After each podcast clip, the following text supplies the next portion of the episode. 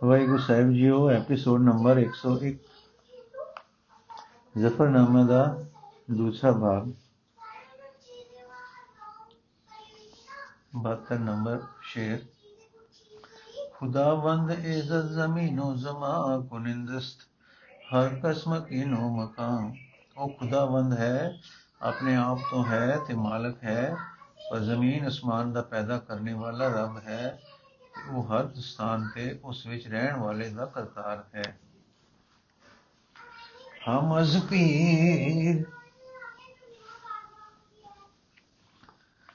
ਹਮ ਅਜ਼ ਮੋਰੋ ਹਮ। ਅਜ਼ ਤਨ ਕੇ ਆਜ਼ਜ਼ ਨਵਾਜ਼ਸਤ ਵਾਫਰ ਸ਼ਿਕਨ। ਹਾਂ, ਬੁੱਢੀ ਕਮਜ਼ੋਰ ਕੀੜੀ ਤੋਂ ਲੈ ਕੇ ਹਾਥੀ ਵਰਗੇ ਪੁਸ਼ਟ ਸਰੀਰ ਵਾਲਿਆਂ, ਸਾਰਿਆਂ ਦਾ ਕਰਤਾ ਵੀ ਉਹ ਹੀ ਹੈ।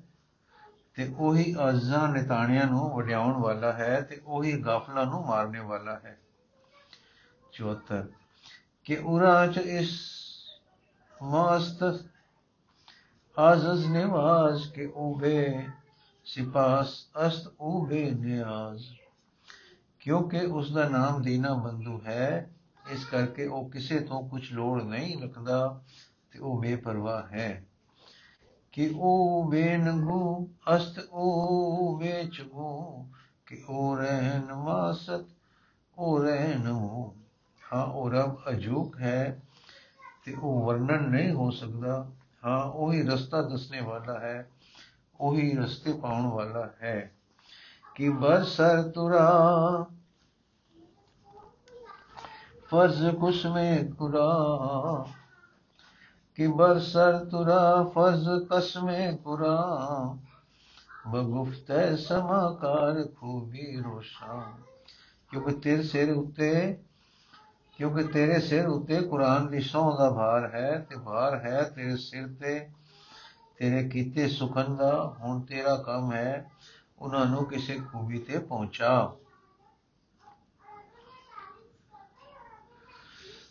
77 ਬਬਾਇਦ ਤੂ ਦਾਨਸ ਪਰਸਤੀ ਕੁਨੀ ਬਕਾਰੇ ਸੁਹਾ ਚੀਰ ਦਸਤੀ ਕੁਨੀ। ਚਾਹੀਦਾ ਹੈ ਕਿ ਤੂੰ ਹੁਣ ਅਕਲਮੰਦੀ ਦੀ ਪਾਲਣਾ ਕਰੇ। ਇਹ ਤੇਰਾ ਆਪਣਾ ਕੰਮ ਹੈ। ਇਸ ਆਪਣੇ ਕੰਮ ਵਿੱਚ ਲੋੜਿੰਦਾ ਹੈ ਕਿ ਤੂੰ ਬਲਵਾਨਤਾ ਬਲਵਾਨਤਾ ਕਰੇ ਪਰ ਅਕਲ ਨਾਲ। چہا سود کے چوں بچنگا کشتا چار کہ باقی امادست خوچی دے مار۔ بھاوے میرے چار بچے مارے گئے ہن۔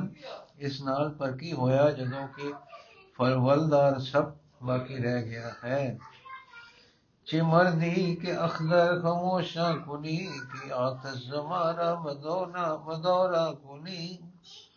ਇਹ ਕੀ ਮਰਦਾਨਗੀ ਹੈ ਕਿ ਜੀਵਨ ਦੇ ਚੰਗਿਆੜਿਆਂ ਨੂੰ ਬੁਝਾ ਰਿਹਾ ਹੈ, ਪਰ ਭੜਕਦੀ ਅੱਗ ਨੂੰ ਹੋਰ ਤੇਜ਼ ਕਰ ਰਿਹਾ ਹੈ। ਜੇ ਖੁਸ਼ ਗੁਫਤ ਫਿਰ ਦੋਸੀਏ ਖੁਸ਼ ਜ਼ੁਬਾਨ ਸ਼ਿਤਾਬੀ ਬਵਦ ਕਰ ਆਹ ਮਨਾ।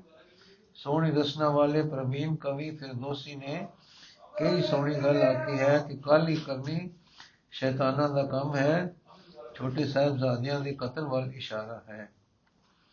81 ਨੰਬਰ। ਕਿ ਮਾਂ ਬਾਰ ਗਏ ਹਜ਼ਰਤ ਆਯਮ ਸ਼ੁਮਾ, ਹਜ਼ਾਰ ਰੋਜ਼ ਬਾਸੀ ਵ ਸ਼ਾਹਿਦ ਕਿ ਮੈਂ ਤੂੰ ਤੇ ਤੇਰੇ ਰੱਬ ਦੀ ਕਚਹਿਰੀ ਵਿੱਚ ਆਵਾਂਗੇ, ਉਸ ਦਿਨ ਮੈਂ ਤੁਹਾਡਾ ਸਰਦਾਰ ਤੇ ਉਗਾ ਹੋਵਾਂਗਾ।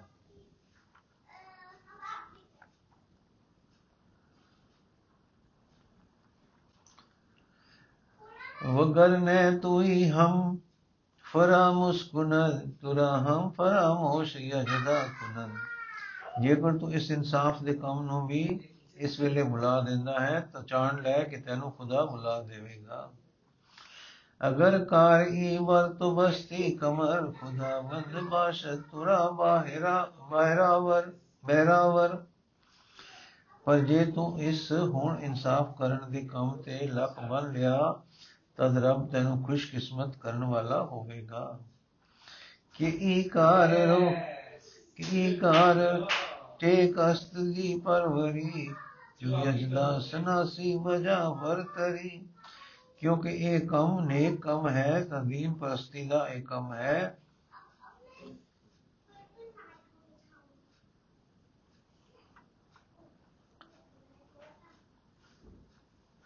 ਜੇ ਤੂੰ ਰੱਬ ਨੂੰ ਪਛਾਣਦਾ ਹੈ, ਤਾਂ ਇਸ ਕੰਮ ਨੂੰ ਜਾਣ ਨਾਲੋਂ ਵੀ ਉੱਚਤਾ ਦੇ।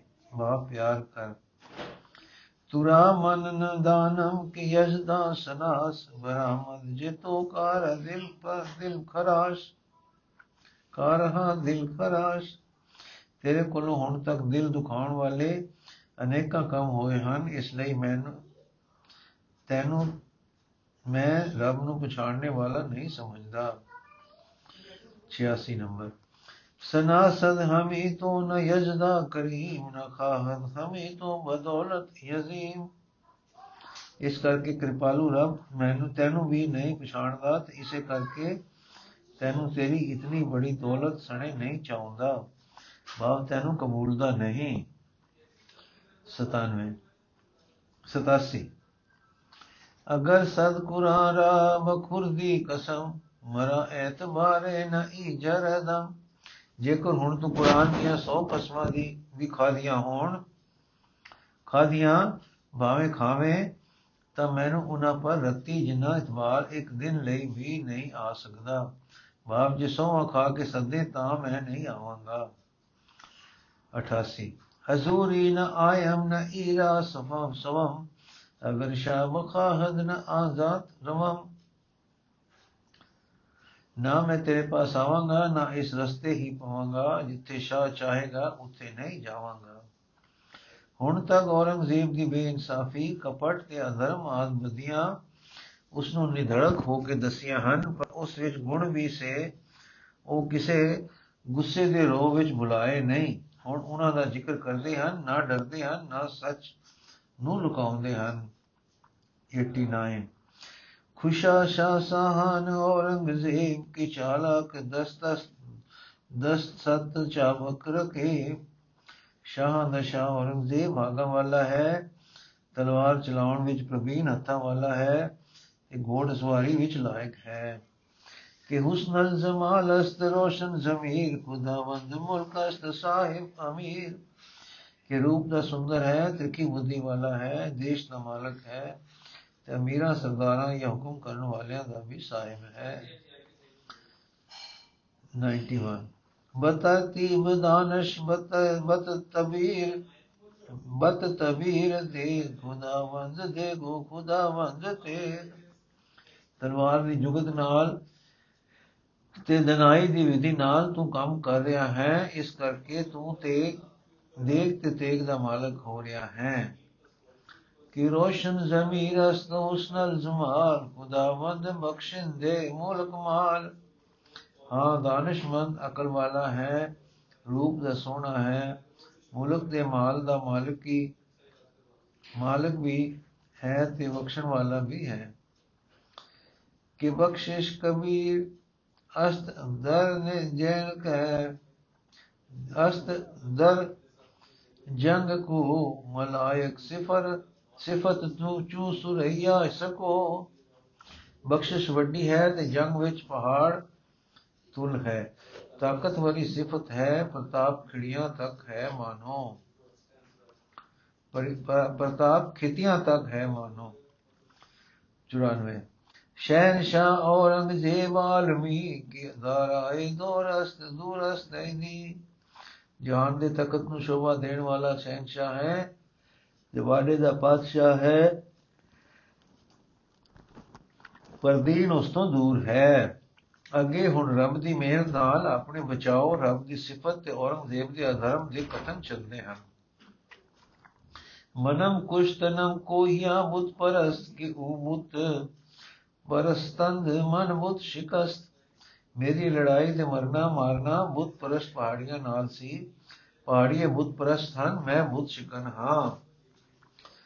96 बबी गर्दशे में वफाइए जमा पसे पुष्ट उफ उफ उफ्तद रसानंद दिया ਦੇਖ ਜਮਾਨੇ ਦੀ ਬੇਵਫਾ ਬੇਵਫਾਈ ਬੇਅਸੂਲੀ ਅਧਰਮ ਜਿਸ ਦੇ ਪਿੱਛੇ ਪੈ ਜਾਵੇ ਉਸ ਦਾ ਨੁਕਸਾਨ ਕਰਦਾ ਪੈ ਜਾਵੇ ਉਸ ਦਾ ਨੁਕਸਾਨ ਕਰਦਾ ਹੈ ਬਬੀ ਕੁਦਰਤ ਨੇਕ ਯਜ਼ਦਾਨ ਪਾਕ ਕੀ ਅਜ਼ਯਕ ਵਦਹਲਕ ਰਸਾਨੰਦ ਹਲਾਕ ਪਰ ਨਾਲ ਦੇਖ ਉਸ ਪਵਿੱਤਰ ਤੇ ਨੇਕ ਰੱਬ ਦੀ ਕੁਦਰਤ ਕਿ ਇੱਕ ਪਾਸੋਂ 10 ਲੱਖ ਨੂੰ ਹਲਾ ਹਲਾਕਤ ਪਹੁੰਚਾਉ ਪਹੁੰਚਾਉਂਦਾ ਹੈ ਹਲਾਕਤ ਪਹੁੰਚਾਉਂਦਾ ਹੈ 98 ਕਿ ਦੁਸ਼ਮਨ ਕੁਨਨ ਮੇ ਮੇਰ ਮੇ ਬਰਾਨਸ ਦੋਸਤ ਕੀ ਬਖਸ਼ਿੰਦਗੀ ਕਾਰ ਬਖਸ਼ਿੰਦ ਹੈ ਉਸ ਦੁਸ਼ਮਨ ਕੀ ਕਰ ਸਕਦਾ ਹੈ ਜਦ ਦੂਸਰ ਪਰਮੇਸ਼ਰ ਮਿਹਰਬਾਨ ਹੈ, ਕਿਉਂਕਿ ਉਸ ਬਖਸ਼ਣਹਾਰ ਦਾ ਕੰਮ ਹੀ ਬਖਸ਼ਿਸ਼ ਹੈ। ਰਿਹਾਈ ਰਿਹਾਈ ਦਿਹੋ ਮਰਨਮਾਈ ਦਿਹੰ ਜੁਰਾਨਾ ਵਸਿਫਤਾ ਸੁਨਾਈ ਚਿਮ ਉਹ ਮਿੱਤਰ ਬੰਦੀ ਵਿੱਚੋਂ ਛੁਟਕਾਰਾ ਦੇਣ ਵਾਲਾ ਹੈ ਤੇ ਔਕੜਾਂ ਵਿੱਚ ਰਸਤੇ ਦਿਖਾਉਣ ਦੀ ਦਾਤ ਦਿੰਦਾ ਹੈ। ਤੇ ਛੁਟਕਾਰਾ ਪਾ ਟਿਕਾਣੇ ਪੁੱਜ ਗਿਆ ਦੀ ਰਸਨਾ ਨੂੰ ਉਸ ਦੀ ਸਿਵਤ ਸਰਾ ਕਰਨ ਦੀ ਦੋਸਤੀ ਦਾਨ ਕਰਦਾ ਹੈ, ਸਿਫਤ ਸਲਾਹ ਬਖਸ਼ਦਾ ਹੈ। ਸੋ, ਕਸਮ ਰਾਜ ਚੁਕੋਰੋ ਕੁਨਦ ਵਕਤ ਵਕਾਰ, ਖਤੀ ਯਤੀਮਾ ਬਿਰੂ ਬੁਰਦ ਬੇਬ ਜ਼ਖਮ ਖਾਰ। ਵੈਰੀਆਂ ਨੂੰ ਉਹ ਐਨ ਵੈਰ ਦੇ ਕੰਮ, ਕਾਮਯਾਬੀ ਨਾਲ ਕਰ ਲੈਣ ਵੇਲੇ ਅਨਿਆਂ ਵਾਂਗੂ ਕਰ ਦਿੰਦਾ ਹੈ। ਤੇ ਅਨਾਥਾਂ ਨੂੰ ਉਹਨਾਂ ਦੇ ਘੇਰੇ ਵਿੱਚੋਂ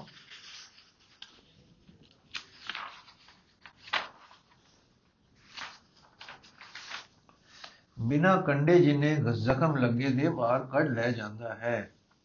ਹਰਾ ਕਸ਼ਕਜ਼ੋ ਰਸਤਬਾਜ਼ੀ ਕੁਨਤ, ਰਾਸਤਬਾਜ਼ੀ ਕੁਨਤ ਰਹੀ ਮੇ ਬਰੋ ਰਹਿਮ ਸਾਜ਼ੀ ਕੁਨਤ।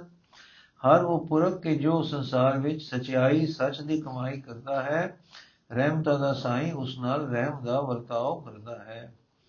102 ਕਸੇ ਖਿਦਮਤ ਆਇਦ ਬਸੇ ਦਿਲੋ ਜਾਂ, ਖੁਦਾਵੰਦ ਬਖਸ਼ੀਦ ਮਰਵੇ ਅਮਾ ਜੇ ਕੋਈ ਦਿਲੋਂ ਜਾਨੋ ਹੋ ਕੇ ਉਸ ਦੀ ਸੇਵਾ ਵਿੱਚ ਹੀ ਹੋਤਾ ਰਹੇ, ਜਾਣ ਲੋ ਪਰਮੇਸ਼ਰ। ਮਾਲਕ ਨੇ ਉਸ ਉੱਤੇ ਅਮਾਨ ਬਖਸ਼ ਕਰ ਦਿੱਤੀ ਹੈ।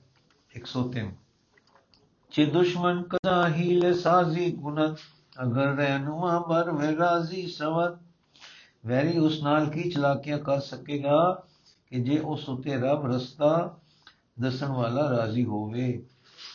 ਅਗਰ ਮਰ ਯਕਿਆਇਦ ਦਹੋ ਦੇ ਹਜ਼ਾਰ ਨਿਗਮਾਨ ਉਰਾ ਸਵਦ ਕਿਰਦਗਾਰ ਜੋ ਇੱਕ ਉਤੇ ਇੱਕ ਲੱਖ ਵੀ ਚੜਾਈ ਕਰਕੇ ਆਵੇ, ਉਸ ਦਾ ਹੱਕ ਕਰਤਾਰ ਕਰਤਾਰ ਹੁੰਦਾ ਹੈ।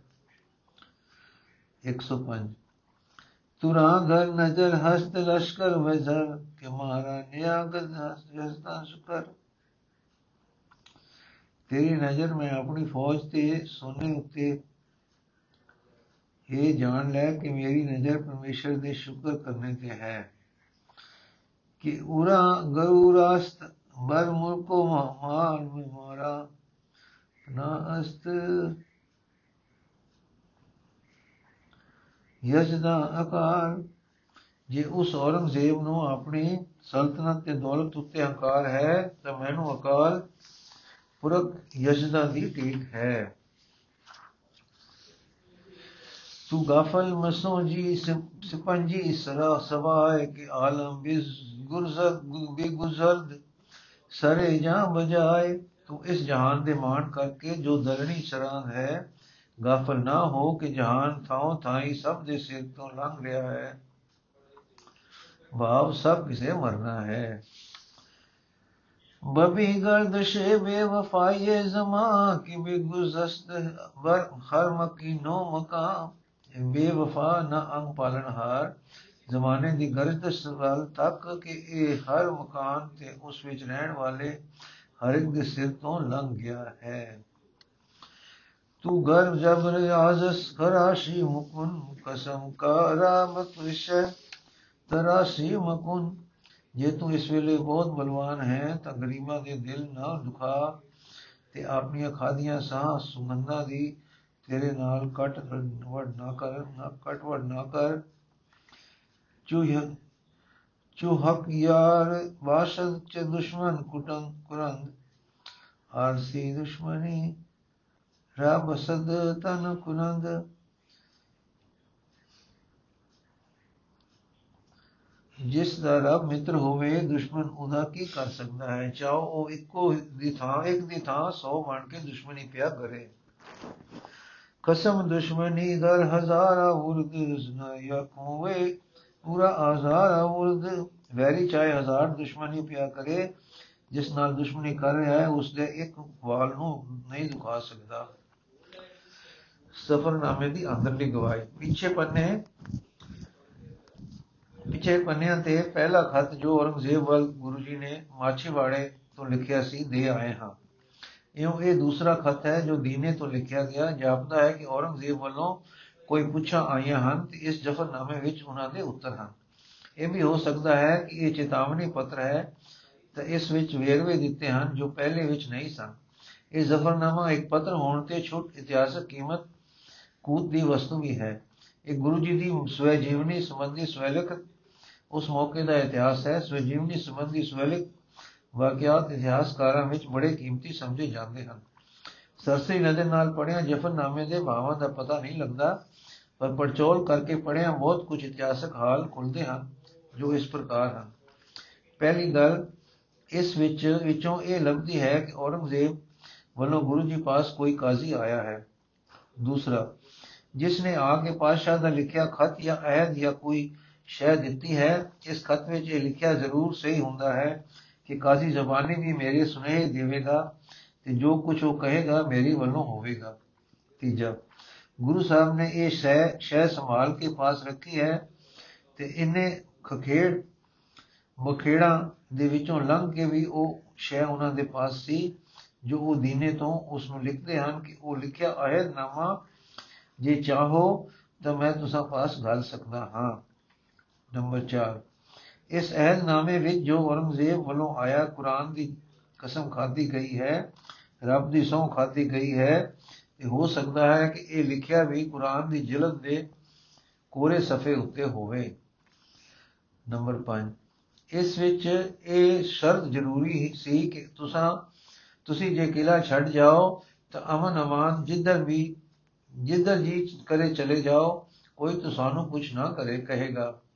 ਨੰਬਰ 6 ਚਾਹ ਔਰੰਗਜ਼ੇਬ ਦੇ ਖਤ ਵਿੱਚ ਇਹ ਗੱਲ ਸੀ ਤੇ ਚਾਹੇ ਕਾਜੀ ਨੇ ਗੁਰੂ ਜੀ ਨੂੰ ਜ਼ੁਬਾਨੀ ਕਹਿ ਕੇ ਨਿਸ਼ਚੈ ਕਰਾਈ ਸੀ ਕਿ ਪਾਤਸ਼ਾਹ ਤੁਹਾਨੂੰ ਦੀਨ ਦੇ ਬਜ਼ੁਰਗ ਸਮਝਦਾ ਹੈ, ਤੁਹਾਡਾ ਅਦਬ ਕਰਦਾ ਹੈ, ਤੇ ਉਹ ਹੁਣ ਦੱਖਣ ਦੇ ਜੰਗ ਵਿੱਚ ਰੁੱਝਾ ਹੈ, ਨਹੀਂ ਤਾਂ ਉਹ ਆਪ ਆ ਕੇ ਜ਼ਿਆਰਤ ਹਾਸਲ ਕਰਦਾ। ਹੁਣ ਵੀ ਜਦ ਦਿੱਲੀ ਆਇਆ, ਉਹ ਆਪ ਆ ਕੇ ਜ਼ਿਆਰਤ ਕਰੇਗਾ। ਤਦੇ ਇਸ ਗੱਲ ਨੂੰ ਗੁਰੂ ਜੀ ਖੋਲ ਕੇ ਖਤ ਵਿੱਚ ਲਿਖਦੇ ਹਨ ਕਿ ਔਰੰਗਜ਼ੇਬ ਨੂੰ ਪਤਾ ਲੱਗ ਜਾਵੇ ਕਿ ਉਹਦਾ ਗਲਿਆ ਕਾਜੀ ਕਿਸ ਹੱਦ ਤੱਕ ਇਕਰਾਰ ਕਰ ਆਇਆ ਹੈ।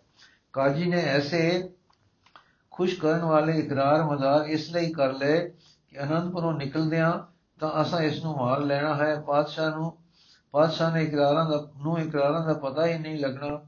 ਨਾਲੇ ਉਹ ਜਾਣਦਾ ਸੀ ਕਿ ਕਸਮ ਤੋੜ ਕੇ ਕਾਮਯਾਬੀ ਕੀਤੀ ਨੂੰ ਔਰੰਗਜ਼ੇਬ ਮਾੜਾ ਨਹੀਂ ਸਮਝਦਾ।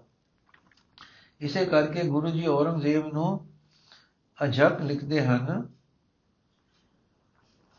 ਕਿ ਤੂੰ ਉਸ ਇਕਰਾਰ ਮੁਜਬ ਕਾਂਗੜ ਸਾਡੇ ਪਾਸ ਆ, ਤਾਂ ਅਸੀਂ ਤੈਨੂੰ ਸਾਰਾ ਹਾਲ ਦਸੀਏ। ਤੇ ਤਨਜ ਨਾਲ ਕਹਿੰਦੇ ਹਨ ਕਿ ਇਲਾਕਾ ਸਾਡਾ ਹੈ, ਜੇ ਲੈਣਾ ਹੈ ਤਾਂ ਘੋੜਾ ਲੈ ਕੇ ਆ, ਤੈਨੂੰ ਦੇ ਦੇਵੀਏ। ਨੰਬਰ 8 ਫਿਰ ਇਹ ਵੀ ਪਤਾ ਲੱਗਦਾ ਹੈ ਕਿ ਸੋਹਾ ਸੁਗੰਧਾ ਖਾਨ ਵਿੱਚ ਸਿਰਫ ਔਰੰਗਜ਼ੇਬ ਦਾ ਗਲਿਆ ਕਾਜ਼ੀ ਹੀ ਨਹੀਂ ਸੀ।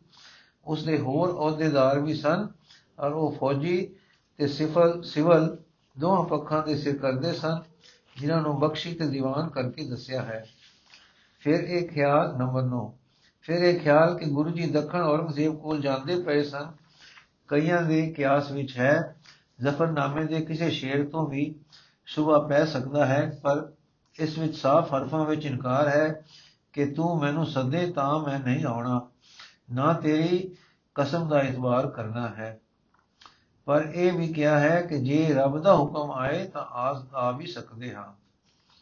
ਨੰਬਰ 10 ਘੇਰੇ ਗੱਤਣ ਵਾਲਿਆਂ ਇਹ ਤੋੜਿਆ ਤੇ ਹਮਲਾ ਕੀਤਾ। ਨੰਬਰ 11 ਉਹ ਗਮਸਾਨ ਵਿੱਚੋਂ ਮਸਾ ਮਸਾ ਗੁਰੂ ਜੀ ਕੁਝ ਸਾਥੀਆਂ ਸਣੇ ਨਿਕਲੇ ਤੇ ਕਿਸੇ ਤਰ੍ਹਾਂ ਤਾਂ ਚਮਕੌਰ ਜਾਂ ਗੜੀ ਵਿੱਚ ਜਾ, ਜੋ ਗੜੀ ਵਿੱਚ ਠਹਿਰੇ।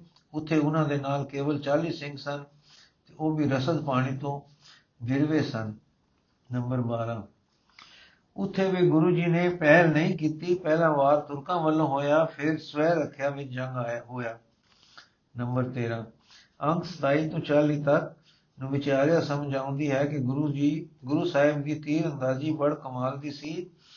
ਇਹ ਖਿਆਲ ਕਿ ਅਮੋਗ ਬਾਣਾ ਦੇ ਆਖਰੀ ਤੀਰ ਅੰਦਾਜ਼ ਗੁਰੂ ਸਾਹਿਬ ਹੋਏ ਹਨ। ਆਖਰੀ ਤੀਰ ਅੰਦਾਜ਼ ਗੁਰੂ ਸਾਹਿਬ ਹੋਏ ਹਨ। ਇਹਨਾਂ ਸ਼ੇਰਾਂ ਤੋਂ ਉਸ ਦੀ ਸਤਿਅ, ਸਤਿਅਤਾ ਪਈ ਜ਼ਰੂਰ, ਪਈ ਸਫੁੱਟ ਹੁੰਦੀ ਹੈ। ਨੰਬਰ 14 ਨਾਹਰ ਖਾਨ ਦਾ ਇੱਕ ਆਪ ਦੇ ਤੀਰ ਨਾਲ ਮਾਰਿਆ ਜਾਣਾ ਇਸ ਵਿੱਚ ਸਪਸ਼ਟ ਹੈ।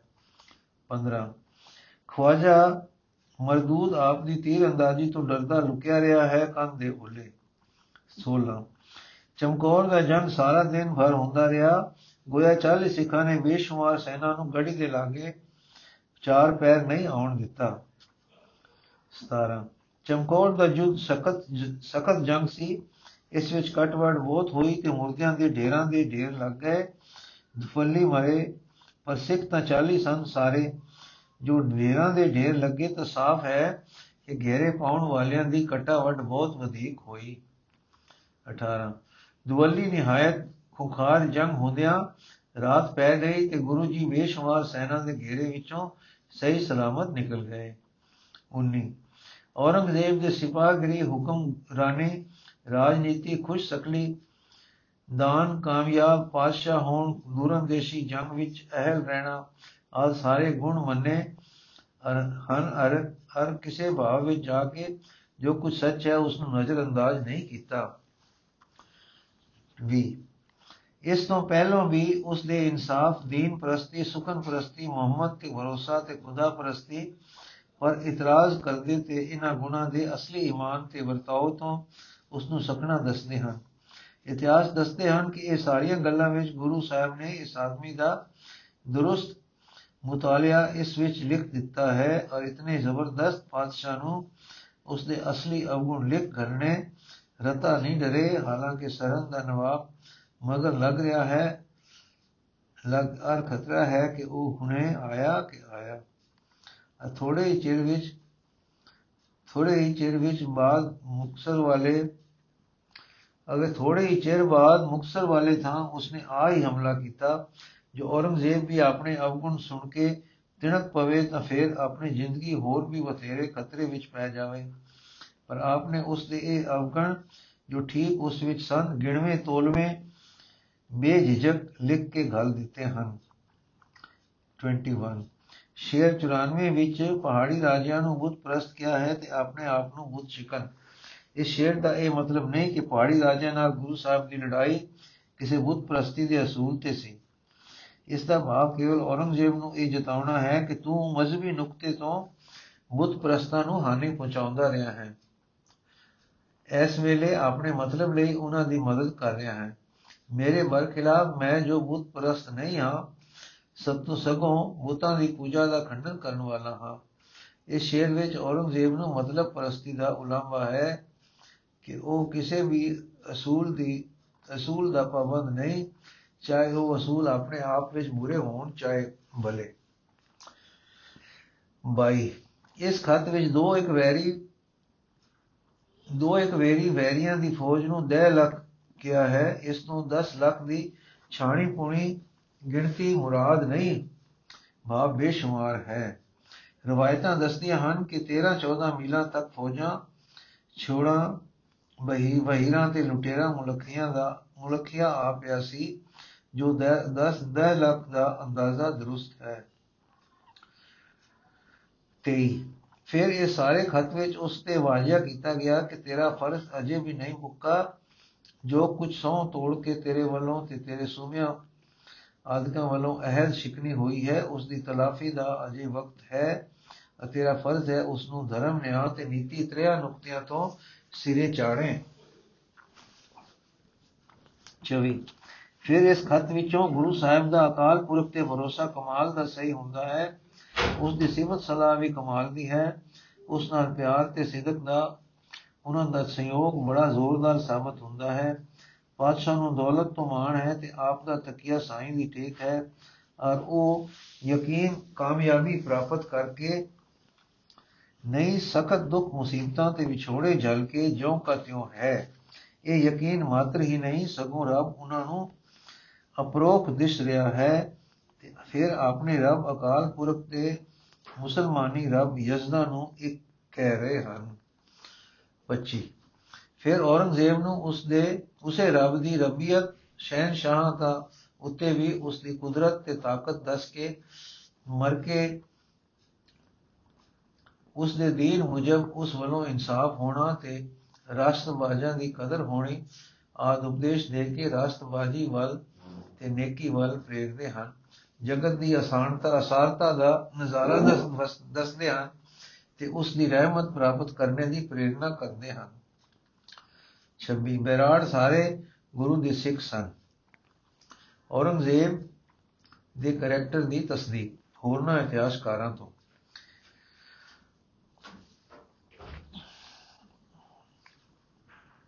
ਪਿਛਲੇ ਸ਼ੇਰਾਂ ਵਿੱਚ ਔਰੰਗਜ਼ੇਬ ਦੀ ਕੁਰਾਨ ਤੇ ਸੌ ਖਾਨ ਦੀ ਬੇਇਜ਼ਤੀ ਦਾ ਜ਼ਿਕਰ ਹੈ।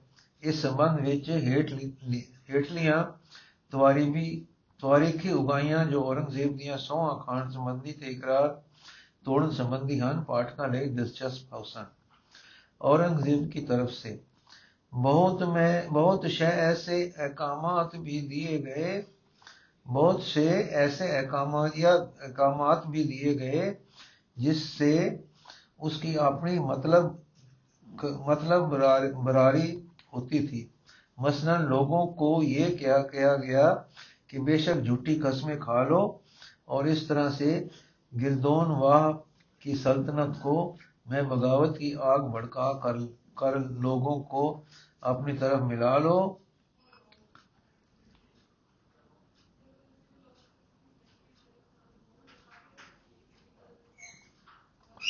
قسمیں کھا لو اور اس طرح سے گردون گردو نوا کی سلطنوں، سلطنتوں میں بغاوت کی آگ بھڑکا کر لوگوں کو اپنی طرف ملا لو اور جب کام نکل آئے تو دس فقرا کو کھانا کھلا کھلا دو اور کھا قرآن کی ہزاروں قسمیں کھا کر بھی تم نے وائدے کیوں نہ کیے ہوں تم سب سب سے بری ہو جاؤ گے۔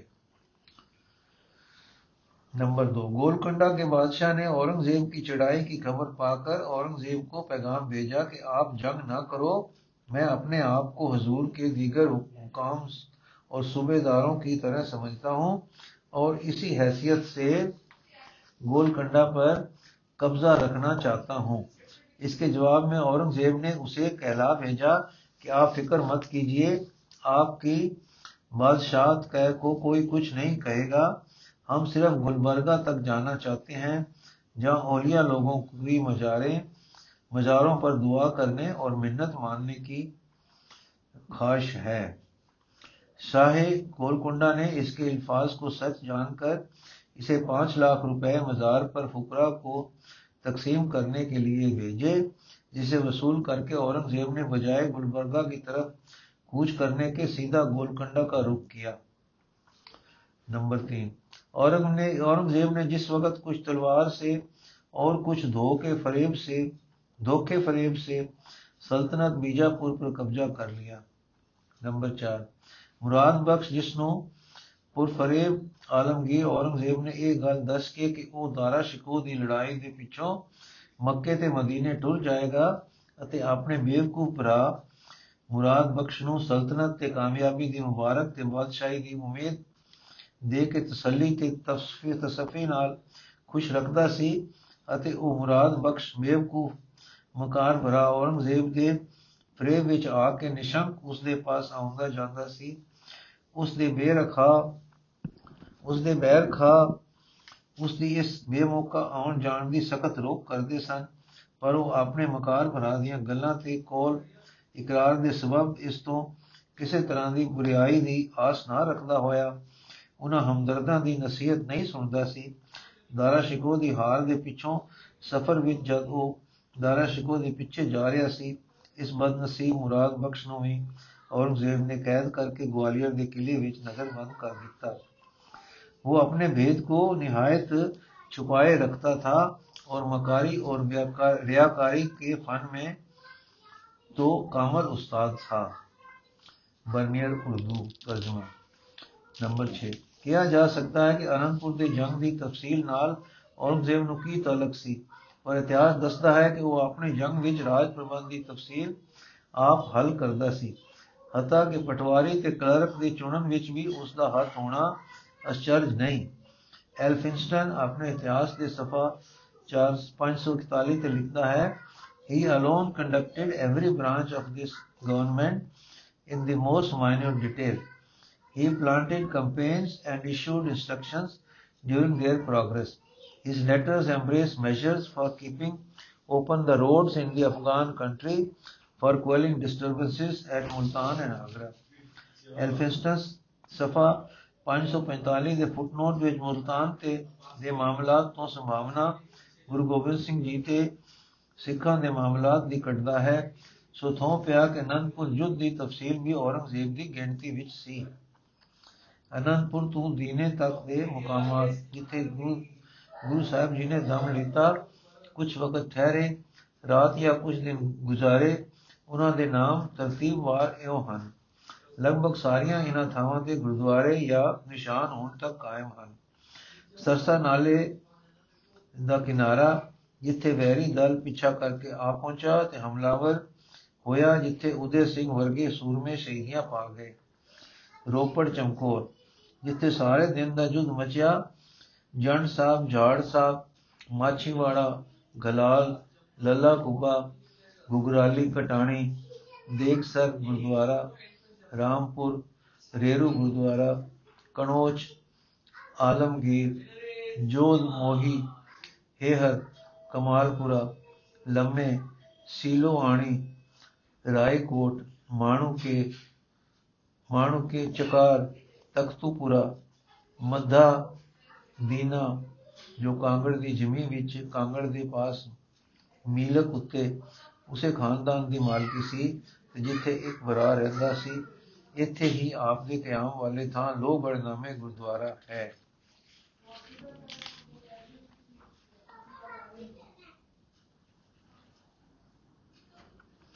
ਦੀਨੇ ਦਾ ਕਿਆਮ ਗੁਰੂ ਜੀ ਦਾ ਲਗਭਗ 2.5 ਮਹੀਨੇ ਰਿਹਾ।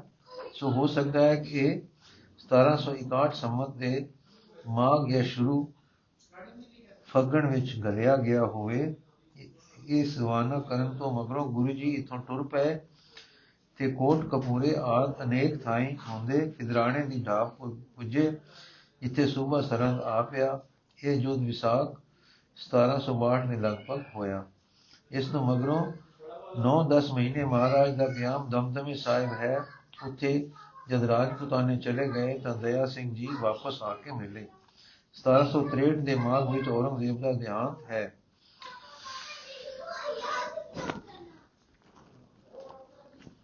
ਇੱਕ ਗੀਤ ਹੈ ਜੀ, ਸਾਖੀ ਸਮਾਪਤ ਹੋਈ। ਇੱਕ ਗੀਤ ਹੈ, ਮੈਂ ਕਲਗੀ ਵਾਲੜੇ ਦੀ ਉਸੇ ਥਾਂ ਤੋਂ ਲੈ ਕੇ ਆ। ਐ ਸਭਾ ਚਮਕੋਰ ਜਾਦੂੜੀ ਦੇ ਗਲ ਲੱਗ ਲੱਗਿਆ ਮੈਂ ਕਿ ਕਲਗੀ ਵਾਲੜੇ ਦੀ ਉਸ ਥਾਂ ਤੋਂ ਲੈ ਕੇ ਆ। ਹੋਲੀਆਂ ਜਿਸ ਥਾਂ ਤੇ ਸੋਹਣੇ ਨਾਲ ਜਿੰਦਾ ਖੇਡੀਆਂ, ਅਤਰ ਤੇ ਅਮੀਰ ਜਿਸ ਥਾਂ ਹੈ, ਅਜ ਤੱਕ ਫੈਲਿਆ। ਪੁੱਤਰਾਂ ਦੇ ਫਲ ਸਗੂਫੇ ਖੂਨ ਹੋ ਜਿਸ ਥਾਂ ਕਿੜੇ ਮਿੱਤਰਾਂ ਦਾ ਗੁਲੇ ਲਾਲ ਰਤ ਹੋ ਸਿਟੈ ਕਿਆ ਆਪਾ ਨੂੰ ਛਾਵਰ ਦੀ ਕਲੇ ਜਿਸ ਥਾਂ ਬਲੀ ਹੈ, ਖਿੜ ਪਈ। ਗੁੰਜੈ ਸੀ ਦਿਲਵਾਰ ਨੇ ਦਾ ਜਿਸ ਜਗ੍ਹਾ ਤੇ ਮੁਸ਼ਕਿਆ ਬੁਲਬੁਲ ਨੇ ਜਿਸ ਥਾਂ ਖੂਨ ਦੇ ਬਾਜ਼ਾਂ ਦੀ ਮਾਰੀ ਮੁਸ਼ਕ ਸੀ। ਅਤਰ ਗੁਲ ਹੋ ਲਉ ਜਿਸ ਦੇ ਮੈਂ ਡੱਬਾ ਖੋਲਿਆ। ਇਸ਼ਕ ਦੀ ਰੋਸ਼ਨ ਸ਼ਮਾ ਨੂੰ ਜਿਸ ਜਗ੍ਹਾ ਪਰਵਾਨਿਆ ਖੂਨ ਆਪਣੇ ਦੇ ਫੁਲੋਲੀ ਫੁਲੋਲੀ, ਵੱਧ ਤੋਂ ਵੱਧ ਸੀ ਪਾਲਿਆ। ਜ਼ੁਲਮ ਦੀ ਉਬਾਸ ਨੂੰ ਕੁਰਬਾਨੀਆਂ ਦੇ ਅਗਰ ਨੇ ਅਮਨ ਦੇ ਕੇ ਤਲੇ ਕਰ ਯਾਦ ਸੀਗਾ ਢਾਲਿਆ ਹਾਂ, ਜਿਸ ਜਗ੍ਹਾ ਸੀ ਉਗ ਪਿਆ, ਉਹ ਬੀਜ ਪਿਆਰਾ ਵਾਲੜਾ ਜਿਸ ਨੂੰ ਤਸਤ ਤਸੱਦਦ ਦੇ ਲਹੂ ਸਿੰਜ ਸਿੰਜ ਕੇ ਸੀ ਪਾਲਿਆ ਜਿਸ ਥਲੀ ਨੂੰ ਸੀ ਵਲੀ ਨੇ ਬਾਗ ਮੈਂ ਕਾ ਸਾਧਿਆ ਉਸ ਥਲੀ ਦੀ ਮਹਿਗਾ ਤੂੰ ਐ ਸਮਾ ਅਜ ਲੈ ਕੇ ਆ। ਵਣ ਦੇ ਇਚ ਖਾਲ ਸੇ ਕਰਦੇ ਸੁਗੰਧਿਤ ਸਭ ਨੂੰ ਪਿਆਰ ਪਲਟਾ। ਵਿੱਚ ਲਪੇਟੀ ਐ ਸਮਾ ਤੂੰ ਸਾਰਿਆ ਮਹਿਕ ਗਲਗੀ ਵਾਲੜੇ ਦੀ ਲਿਆ ਸਭਾ ਚਮਕੋਰ ਤੂੰ ਵੇਰ ਗਫਲਤ ਵਿੱਚ ਪਿਆ ਨੂੰ ਦੇ ਸੁਗਾ ਤੇ ਹੋਸ਼ ਲਿਆ। ਕਰ ਮਸਤ ਸਭ ਨੂੰ ਪ੍ਰੇਮ ਵਿੱਚ ਦੇ, ਜੋ ਮੈਂ ਆਪਾ ਵਾਰ ਦੀ ਰਸ ਰੰਗ ਲਾ ਕੇ ਪ੍ਰੇਮ, ਲਾ ਦੇ ਪ੍ਰੇਮ ਦਾ। ਪਿਆਰੇ ਪਿਆਰੇ ਦੀ ਗੋਦੀ ਵਿੱਚ ਬਿਠਾ ਐਸ ਮਾ ਚਮਕੌਰ ਜਾ ਧੂੜੀ ਦੀ ਗੱਲ ਲੱਗ ਲੱਗ ਕੇ ਆ ਮੈਂ ਗੰਗੀ ਵਾਲੜੇ ਦੀ ਮੁਸਕਾਨ ਤੋਂ ਲੈ ਕੇ ਆ। ਵਾਹਿਗੁਰੂ ਜੀ ਕਾ ਖਾਲਸਾ, ਵਾਹਿਗੁਰੂ ਜੀ ਕੀ ਫਤਿਹ।